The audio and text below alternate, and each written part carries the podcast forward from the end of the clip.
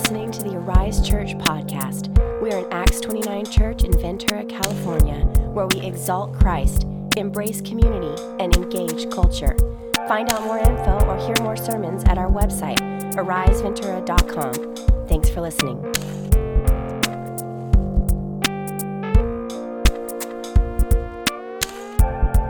One of the things we underestimate the most often is the power of story. We underestimate the power of story. We recently discovered, though, that in the book of Acts, God is writing and telling and revealing a story. And he's doing so by the use of a kind of repetition in ways to bring us to seeing these scenes, where we can see these repeated scenes of what he's up to. And then it calls us into recognizing the picture that he's painting, the story that he's telling, is one that is for his glory. It's meant to grab our attention, though, that there's repetition. And it's not only God kind of building this repetition. Luke, the author of the book of Acts, employs repetition in his writing intentionally. And he gives us at least one repeated theme throughout the entire book of Acts. Let's be reminded that Acts, the Acts of the Apostles, which is what we're walking through in our Unstoppable series, was a book that was written by a man named Luke, who was a physician in the world working, right? And that was his role. But he wrote to his friend Theophilus to reveal to him what the works of Jesus were and the continuation of the mission of God in the world through Jesus, his Spirit, and his church. It was a second book. The first one is called the Gospel of Luke, if you didn't know. So Luke wrote Luke, and he also wrote Acts. And this was a second story. It is a narrative that was written to Theophilus. The thing about narratives and stories, like the Gospel and like the book of Acts, is that we have to actually remember that there's a story being told. Unlike the authors of epistles or some of the other letters and historical books in your Bible, biblical story writers are not always remembered. They themselves, the authors, the story itself sometimes becomes a little bit obscure once the story passes from generation to generation. Think about the Christmas cards that you received this year. Maybe you got one from a family or a friend that came from, maybe even you haven't talked to them in a year or so or heard much from them. You probably read story about what their year was like. Some of the challenges is also some of the wins. You saw maybe some pictures of children, some growth. You heard about the stories of what's happening and what may be happening in the future, what they're hopeful for. They said, Merry Christmas and Happy New Year. Now imagine that somebody found that card in the year 4022. Your name and the author's name might be this very obscure detail, and it wouldn't mean that much. But if it was written with clarity, you know what that person would know right away? Whatever the author's intent was. Why did they write the story in the first place? Why did they write that card? That's what we have to remember when we come to the book of Acts. Biblical writers make their intent and their purpose known in various ways. And here's what Luke decided to do. He made explicit comments along the way. Throughout both of his books, he gave us background information. He revealed the intentions of people's hearts because, of course, hindsight is 20/20, and things would have happened that revealed the story to him further. He described the settings. He did all these things. He went into real detail in order to ensure that his message was guarded and presented clearly and faithfully for generations to come. You guys still following me? I told you what this is, all right? So you got to be following, because it's not going to make sense when we get to the end if we can't do the Bible study and the theology on the beginning, all right? Both the Gospel of Luke and Acts are rich in these allusions to the Old Testament, and it's telling a story even beginning with Old Testament items about the life of Jesus in line with the Old Testament story. Luke has been showing us who God is and what he's doing and what he is up to in the world. It's one grand story, a meta narrative. It's the larger big picture of the story of redemption that has God at the center. It begins with the Old Testament. It begins with an old covenant. It begins back with God, and it climaxes in the Messiah, the Lord Jesus, who came in flesh. And we know him as Jesus, the Christ. Luke was writing to let us know that that work continues through the Spirit and through the church. That there was a promised Messiah that came to a people, one group of people. And when Christ came on the scene, he expanded the perspectives on that. And he even catapulted his work, his global work to save the world out through the Spirit of Jesus.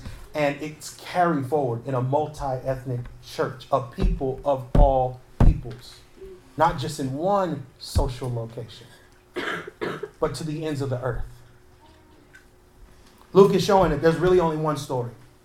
He wants us to understand the story. He wants us to know who God is, what he's doing, and he wants us to find our place in it. There's a man named Alan Thompson. I read some of his commentary this week. He described the book of Acts this way. The name of the book is The Acts of the Risen Lord Jesus, Luke's account of God's unfolding plan. He says, the main concern of the author Luke for his readers is that we would see what God is doing in the narrative, how God is accomplishing his purposes, and how we may embrace and identify with these purposes, and in doing so, glorify God, the God of the biblical story. Luke wants his readers to see that God is accomplishing his unstoppable mission in the world through Christ's kingdom, and he wants Theophilus and you and I to find our place in it. One of the ways he does this is through summary statements. Luke's summary statements in the book of Acts are not a small thing. He gives us these summary statements various throughout the book. They help move the story along, and they highlight this unstoppable work of Jesus through his people. In a word, what Luke is repeatedly showing is there is momentum. No matter what's going on, there's momentum.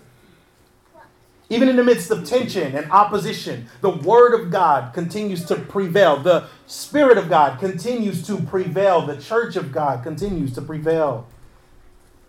The church increases, the gospel advances, and this is meant to give us hope, especially hope in times where maybe you may be distracted by tension, opposition, other things in life that may grab you or suck you in to focusing there. When he wrote to Theophilus, he gave him a thesis statement in Acts chapter 1 and verse 8. Does anybody remember it? He said, but you will have power when the Holy Spirit comes upon you. And he says, so that you could do what?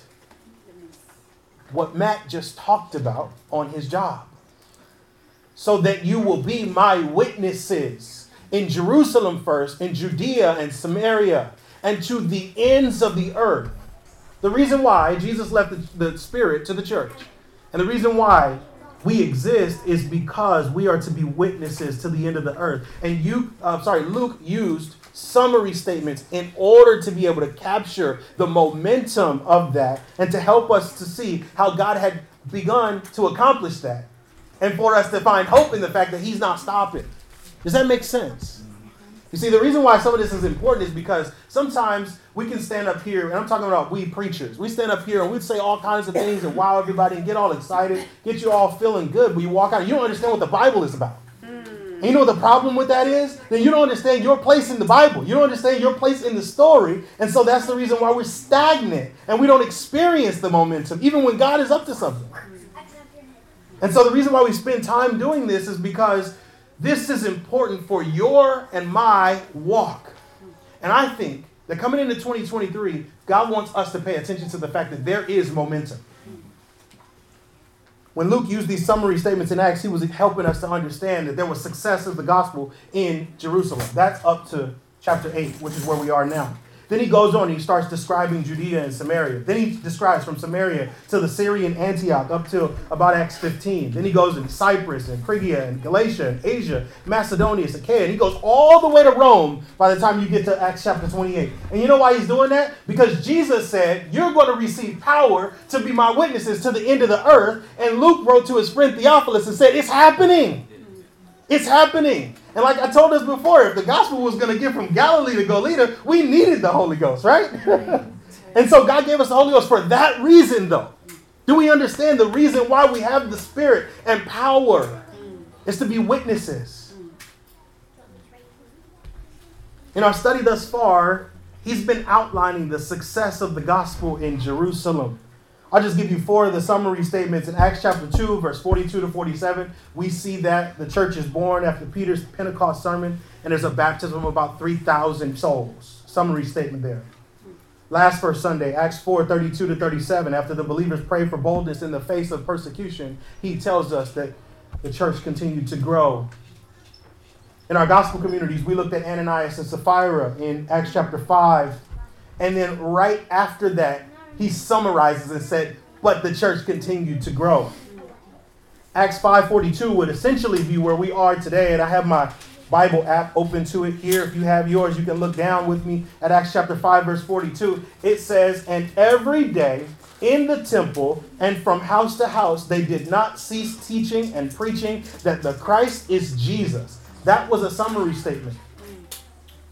That was Luke grabbing our attention with repetition to remind us the story is unfolding and there is momentum.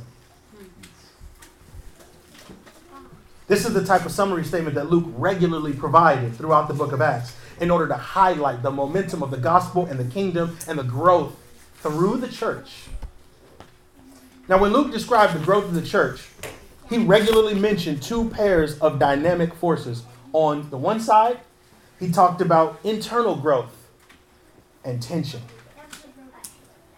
On the flip side, he talked about external growth and opposition.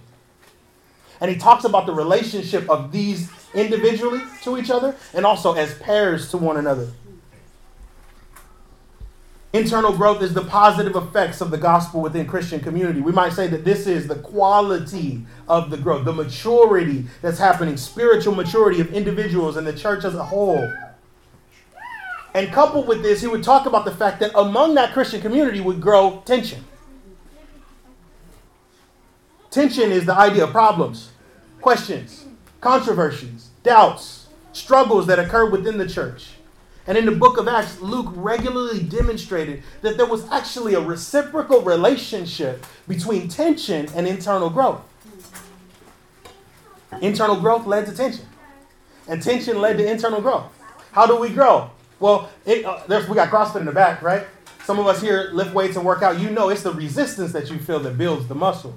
I heard Matt speak about the fact that he is in a place to further trust God and his sovereignty through the ways in which he has had to grow over that time. I mean, he related to a conversation him and Carlos had back in 2019, but if you were picking up what he's putting down there, there's been growth, and it didn't come because he just read a bunch of books. It came through opposition and some tension.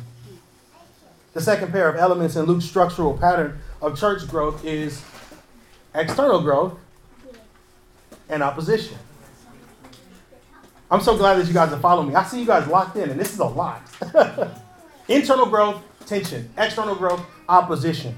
When I say external growth, I have in mind that the church actually increased numerically. That would be more like the quantity of growth, right? So you got quality and maturity. Quantity is multiplication. It's what we all probably wish that we would see. You've been around here for 3 years or even 1 year or whatnot. You look around, you say, man, I see the same people. I wish that we were twice the size. I wish that we could do more. I wish we had more. Multiplication comes. And you know how that actually comes across the book of Acts. Opposition. Happy New Year. Opposition is conflict that frequently arose between the church and the unbelieving world as unbelievers reacted negatively to the gospel's message. Once again, there's this relationship between the two ideas in Acts. You got external growth that happens, and it sometimes leads to opposition. and you have opposition that happens, and it sometimes leads to external growth or multiplication. And Luke is just demonstrating for us that there is this reciprocal relationship even between the pairs. That internal growth and tension yield external growth and opposition. See, y'all followed me today, right? Internal growth and tension actually leads to external growth and opposition. This is the original pattern for church growth. So much for being seeker-friendly, y'all. This is the strategy. This is God's strategy.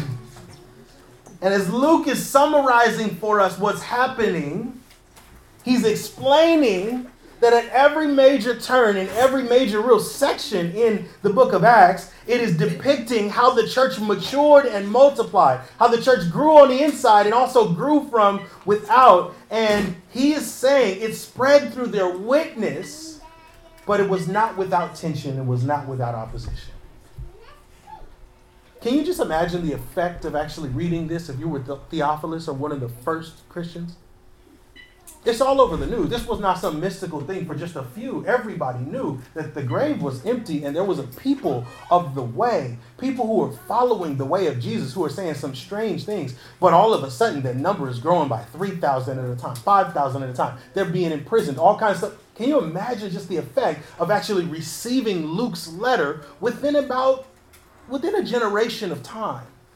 I'm talking 30 to 50 years, that you'd actually be able to look down and say, oh, this is what happened. I think it would encourage the believers that were there that no matter how much tension came their way, or no matter how terrible the opposition was on the outside, that God is always working through the gospel. And I think they would have committed deeper to the gospel. I think that would have caused them to grow spiritually, internally. It would have matured. And I think at the same time, it would have contributed to their external growth. And I mean, honestly, I don't know.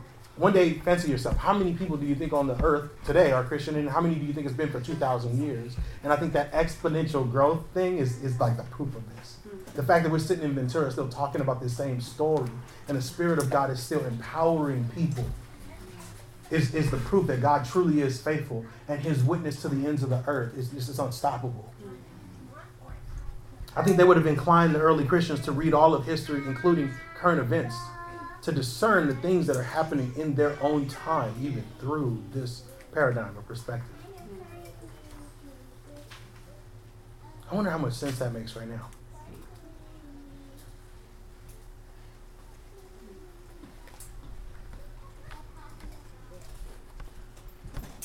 It would have assured them that if they remained faithful witnesses to Jesus and his kingdom, they would continue to see the growth of the gospel in the world.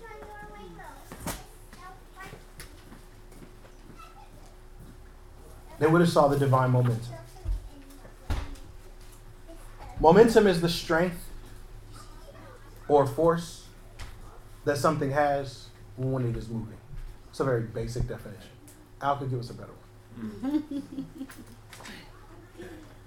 It's the power to move forward. The word momentum is actually synonymous with movement. What I'm calling divine momentum is God-created movement, which is an unstoppable force. You know what Acts chapter 4 and chapter 5 were trying to teach us? That the force of the gospel cannot be stopped, but it can be maintained. It can even be sped up. Let me see if I can illustrate that very briefly. Think about Barnabas, and then think about Ananias and Sapphira. One of them yielded to the Holy Spirit. Another said they lied to the Holy Spirit. The results, though, were the same, and Luke said it multiple times. The movement continued, and it began to grow exponentially, even though at this time there was something that struck fear in the community, because Ananias and Sapphira dropped dead because they were trying to divide the church. And then Barnabas was a person who did something unthinkable and gave everything away, right? He said at both times there was what? Progress and momentum. Nothing stopped the church. Nothing stopped the Spirit. The church matured and the church multiplied. God's church is still maturing and multiplying, not without tension and opposition. Here's one of my favorite momentum scriptures. It was inscribed on a prayer book that one of my mentors gave to me about 8 years ago. 1 Corinthians chapter 15, verse 58 says, "Stand firm. Let nothing move you." I had to say this to myself 3 times this week.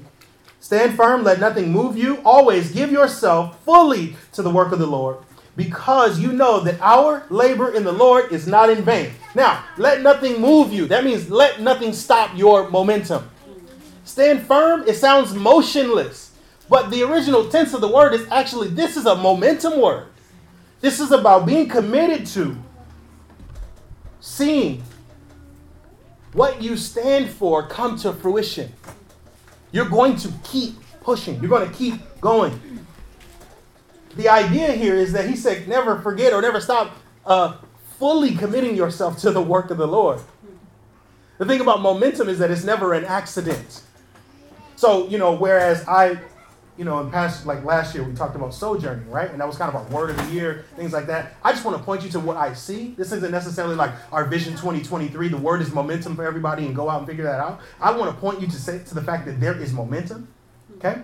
And the reason why I'm saying this is because momentum's never an accident, and you're invited to be a part of that. You're invited to be a part of the momentum, the forward progress. You're invited to maintain the momentum. Here's how you maintain momentum. Choices, commitments, and priorities. I think what we should be asking at this point in Acts, and at this point in our church, and even at this point in the year, right? Happy New Year. Everybody has resolutions and things like that. What choices, what commitments, what priorities is God inviting me into? Does he want me to make that will give me more of his power to move forward? Give us as a church more of his power to move forward, more momentum. What priorities can I make? What commitments can I make? What choices do I need to make to even get to those? I think this is something for us individually and corporately. Now, individually, we may have a very different set of answers to that. But I'm thinking about how to shepherd our church together and corporately. I think it's pretty basic and fundamental. And I put it down for us in a couple categories here. For us, there's some basic answers to embrace in 2023. God wants us to embrace deeper the spiritual momentum, the social momentum, and the missional momentum that is present at Arise. Spiritual momentum, if you think about the fact that we are all meant to grow spiritually. He just didn't save you or maybe even give you, right, an experience with God at the beginning of your walk with him. He wants to progressively make you holy and like him so that you would mature in him. This comes through worship. This comes through prayer and fasting. This comes through holy living, an ongoing repentance. This is how we spiritually grow. Do not be content staying a baby Christian. No one should say, I got saved and that's it. Everyone should be thinking about how to grow spiritually to become more and more like the Lord Jesus. And that takes those worship, prayer, fasting, holy living, being in community, the kind of fundamentals.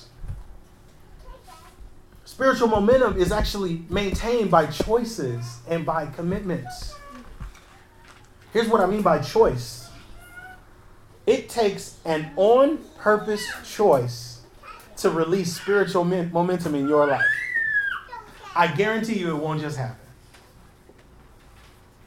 It takes an on-purpose choice to release the kind of spiritual momentum where you say, wow, Jamie and I just talked to somebody who was in our church for a short period of time. We saw that person saved, baptized, born again, and then moved on to somewhere else. It's like when you talk to them now, it's like, wow, what has happened? But then they also testify to how committed they are to the church they are in another state, how they've just been committed to their gospel community, how they've been committed to evangelizing and reading the word and so on and so forth. And when you look and you hear something like that, you realize, well, the reason why this person 3 years later, you feel like, who is this? This is a whole nother person, is because they made a deliberate choice.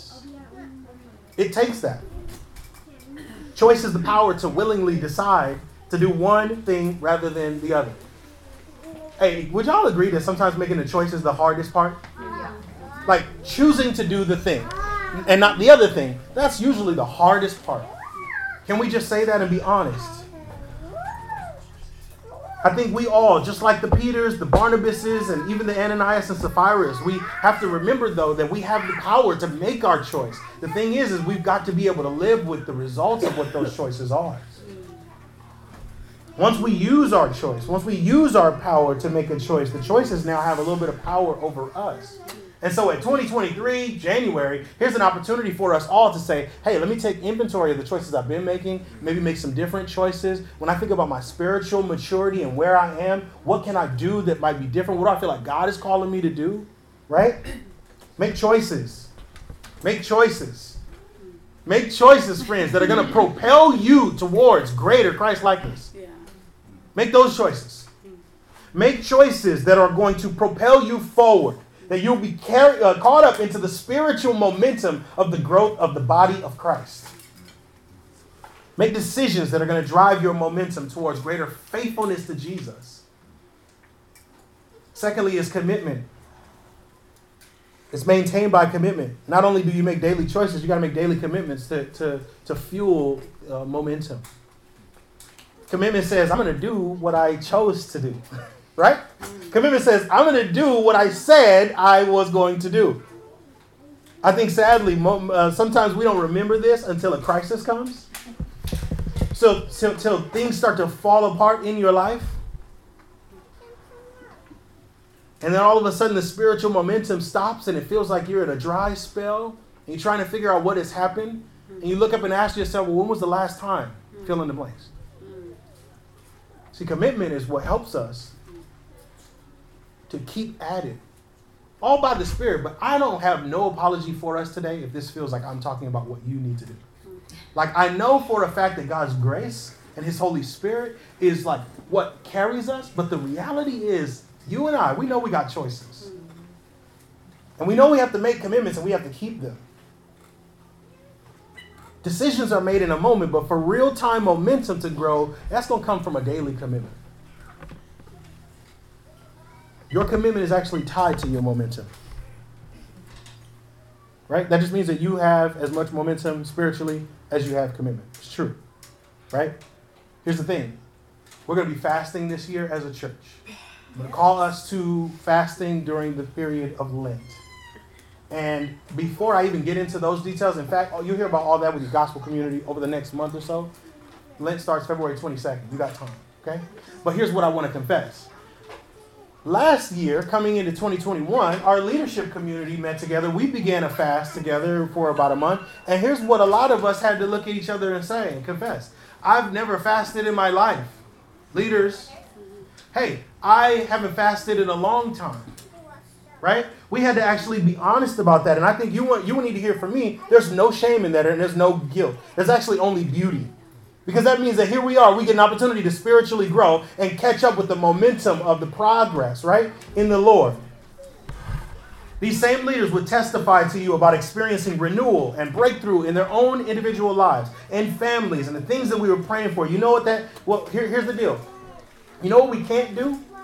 We cannot win tomorrow's victories based on yesterday's commitment. We need to depend on the power of God today and every day, right? So we're talking about commitment, and you'll hear more about that in the gospel communities. As a church, here we got an opportunity to fast during Lent from about February 22nd to April the 6th. But speaking of gospel communities, there's another bit of momentum that we're experiencing, and I want us to maintain as a church. In our gospel communities, this is where the spiritual momentum, I think, is very evident, but at the same time, there is social momentum. Their social momentum. From the beginning, God has given His people the most momentum. They've experienced the most momentum when they were all together, which is why Luke has written to us up to this point over and over and over. And they held all things in common. And they were of one mind. And they were all together. We probably need to have something recalibrated because we think of our relationship with Jesus as a personal relationship. But the truth is like He's building a body that we're supposed to be a part of. And we have been seeing amazing things happen in the gospel communities. God continues to do amazing things through the gospel communities. And time, even though time wouldn't allow us to testify to it all, I just want to tell you, we are seeing the glory of God house to house in our gospel communities. And we are not getting ready to move or shift back from that. If we're going to maintain or even pick up speed here, we need everyone in our church. I'm going to start over on that. If we're going to maintain or even pick up speed here, we need everyone in our church to commit to gospel communities in a way that you participate and you contribute in a meaningful way. And you know it's low-hanging fruit for that, right? Bring them cookies every week. like we're not asking you to do something special, super special, but participate and contribute in a meaningful way in gospel communities and strive to be consistent there. Mechanically speaking, momentum is the product of the mass and velocity of an object. See, that's what Al was thinking. That's the answer he was looking for. He said, that's the definition, right? Okay, so here we go. Momentum is the mass and the velocity of an object. Now, if I was to roll a beach ball down the hill at you, you probably wouldn't even flinch. If I rolled a cinder block the same size down that hill, what would you do? You'd probably get out of the way, right? Yeah. Okay. The heavier the object, right? The heavier the object, the more weight that it has, the greater the momentum is, and the more unstoppable it will be. Follow me, friends. You know what the Hebrew word for glory is? It's heaviness. It's weightiness. I'm saying we're experiencing the glory of God in our gospel communities, and we're inviting all of us to pitch our weight in with where we see God leaning in. When we do that, we can watch the momentum grow. Read the book of Acts. I would say you can set your watch by it. I'm not telling you we become a megachurch. I'm not even necessarily talking right now about numerical growth. This is still about our spiritual maturity. If you want to grow, gospel communities is the answer to that. It's going to happen as we shift our priorities. So choices, commitments, and now we're talking priorities. Our priorities also drive our momentum. I think it's safe to say you're living right now exactly what your priorities are. I am living right now exactly what my priorities are. And this includes my church experience. So if I would say, it's just so hard to get involved, or just still so whatever that is, I would have to say, maybe I could check my priorities. What are the things that I could deeper commit to and like reset that I might experience some spiritual growth in relationship to my involvement with the church? Whenever you want to keep up momentum and maturity and see it increase, all you have to do is make sure that the priorities you have for your life are God priorities. I'm not over-spiritualizing anything right now. You want to grow spiritually, do what God has called us to do. So this kind of puts some brass tacks on that idea of like, well, yeah, there's no such thing as a Lone Ranger Christian. Why? Because the Bible says that he ransomed a people, from among all people to become a holy priesthood, right? And you can't do that by yourself. He says that we are the body of Christ, and he even says the leg cannot say to the arm, I don't need you. Let's make our priorities God's priorities, and hear me when I say that gospel communities are a God priority. If anyone can show me that gospel communities would not be a priority to God, we'll cancel them tonight.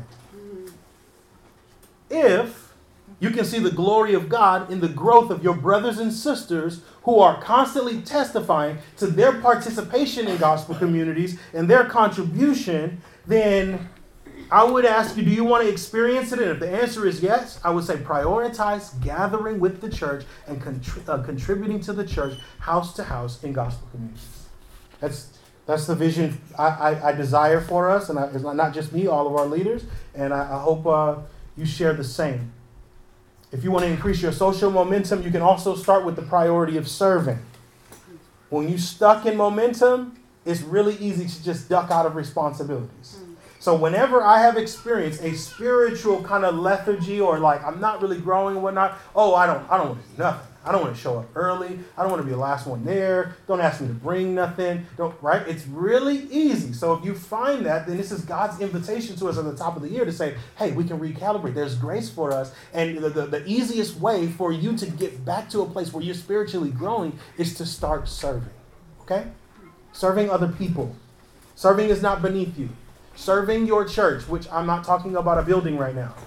Serving your brothers and sisters, the family that we are as a church. Serving us, them, we, is not a waste of your time.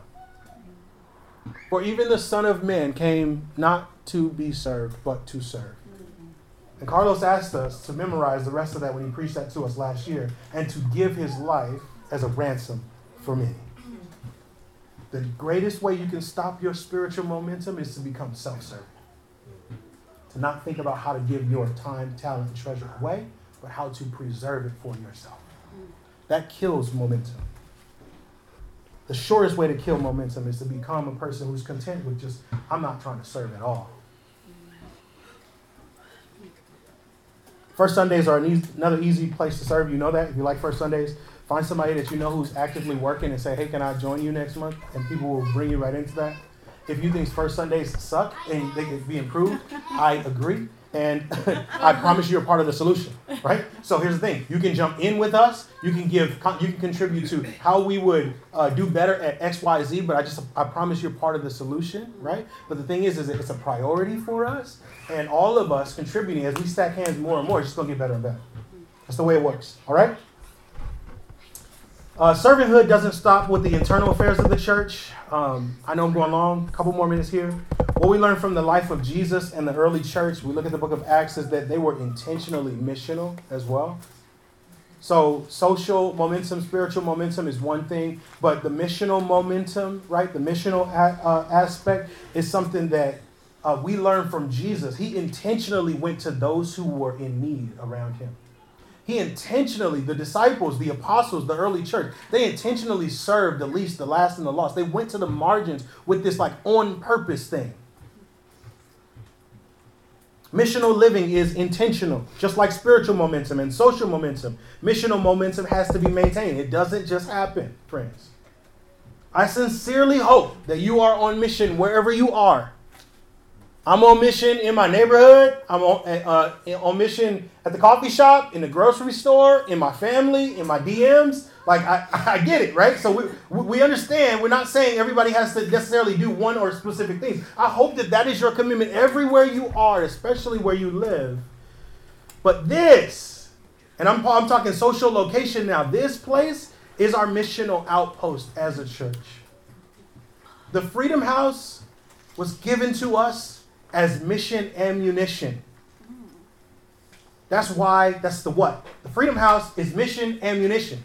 We use this place not to build a sanctuary for ourselves. This is an opportunity for us to engage with those who we see God has called us to.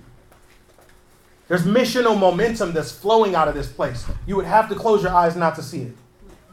There is missional momentum that is flowing out of here, and it's rich. God has given us a vision, long-term vision, for a church in Ventura that is a unified church that is for the avenue.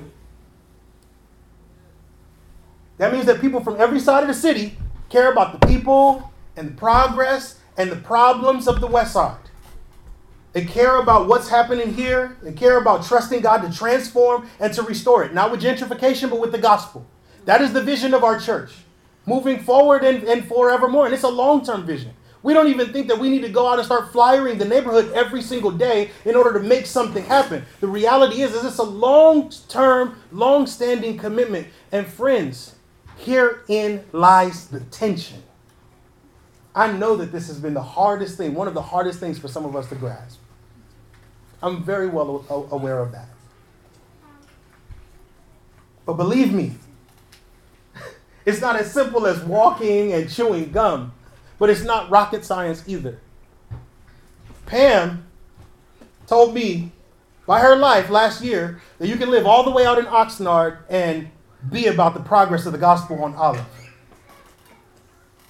You can live wherever you want, and you should continue to be there and also care about the people who are next door to you, but at the same time, This is our collective opportunity to engage the margins together. That's why we're here. And the invitation is for everybody. Can you trust the vision of your leaders? Can you work towards seeing that vision come to be, even if it isn't quite as clear to you? I told you guys that many times. Man, I have vision for the next 5 years, but it's hard to figure out what to do tomorrow. The thing about vision is that that's the tough part, especially when God gives you vision. I remember when Matt, man, this became something of a connection between the two of us today. I remember when Matt, correct me if I'm wrong, he'll tell you guys, we stood outside on Johnson. We're moving out of that building, and we were giving everything away. We had a U-Haul truck, and because of the U-Haul truck, it sparked conversation about what he was doing.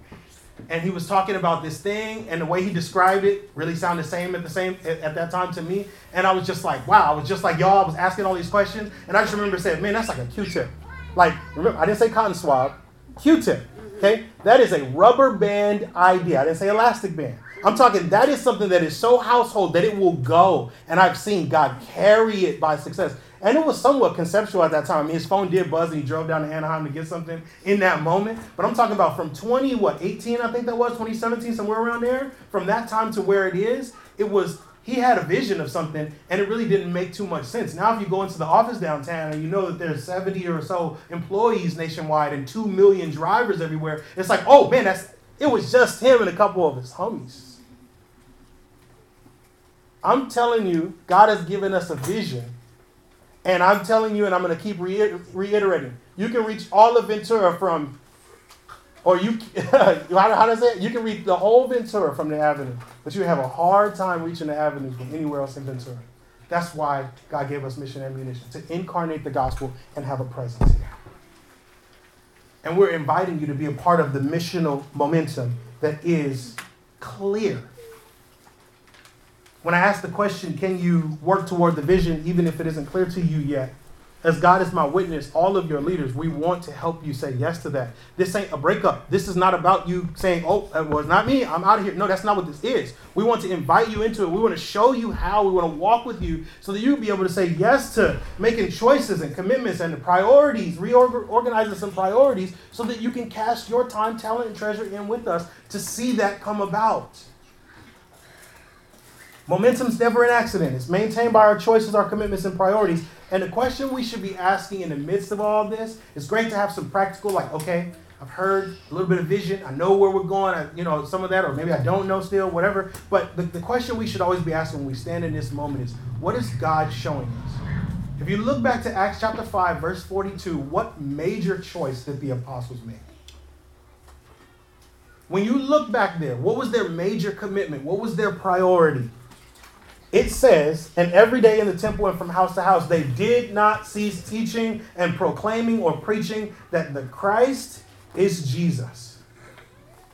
They made a choice to obey God and to obey the calling that no matter what, we must obey God by proclaiming and teaching that Jesus Christ is the Lord and Savior of the world. We had a big idea. It is somewhat of a repeat from what I said earlier. God is accomplishing his unstoppable mission in the world through Christ's kingdom. But here's the thing. He's calling us. He's calling you to find our place in it. Don't see yourself as a consumer or someone who's just passively experiencing some good things at a time. And this is fun. And, the breakfast burritos and whatever. Like, Fast and Furious is my favorite movie. Like, I remember when he came, he's like, why are you here? He was trying to date the dude's sister, and he's like, I like the tuna. He's like, nobody likes the tuna here.